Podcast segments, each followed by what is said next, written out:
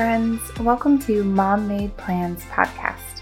My name is Julie Redmond. I'm a wife, mom of twins. I love Jesus, and of course, a good kitchen dance party.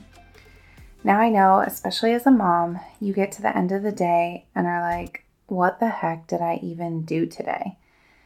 Just spent another meaningless day of picking up toys, doing laundry, dealing with dishes, figuring out dinner not even getting to your own projects, and it's just a vicious cycle you can't escape.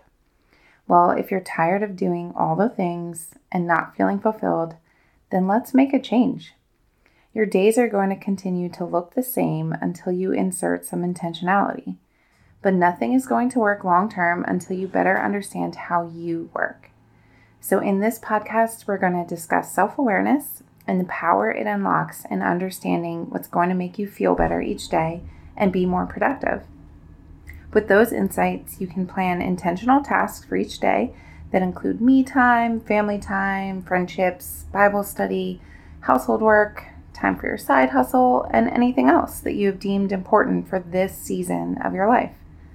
Unclutter your space and your mind and find that you have more time to actually enjoy each day. The goal here is to live each day knowing how you're going to spend your time. And can I say that a chill day where the plan is to rest is included in this? Earth shattering, I know. The most important component of an intentional life is, of course, Jesus. Ultimately, God is in control. And there's so much peace and freedom in that. We don't have to have everything figured out. We are releasing stress and clutter in our life so that we can more easily hear God and move in the opportunities He has for us. And if we want to go deeper, we've got to spend time in the Word, in prayer, and in praise. So every week, there will be an episode dedicated to making our relationship with Jesus a priority and filling our cup.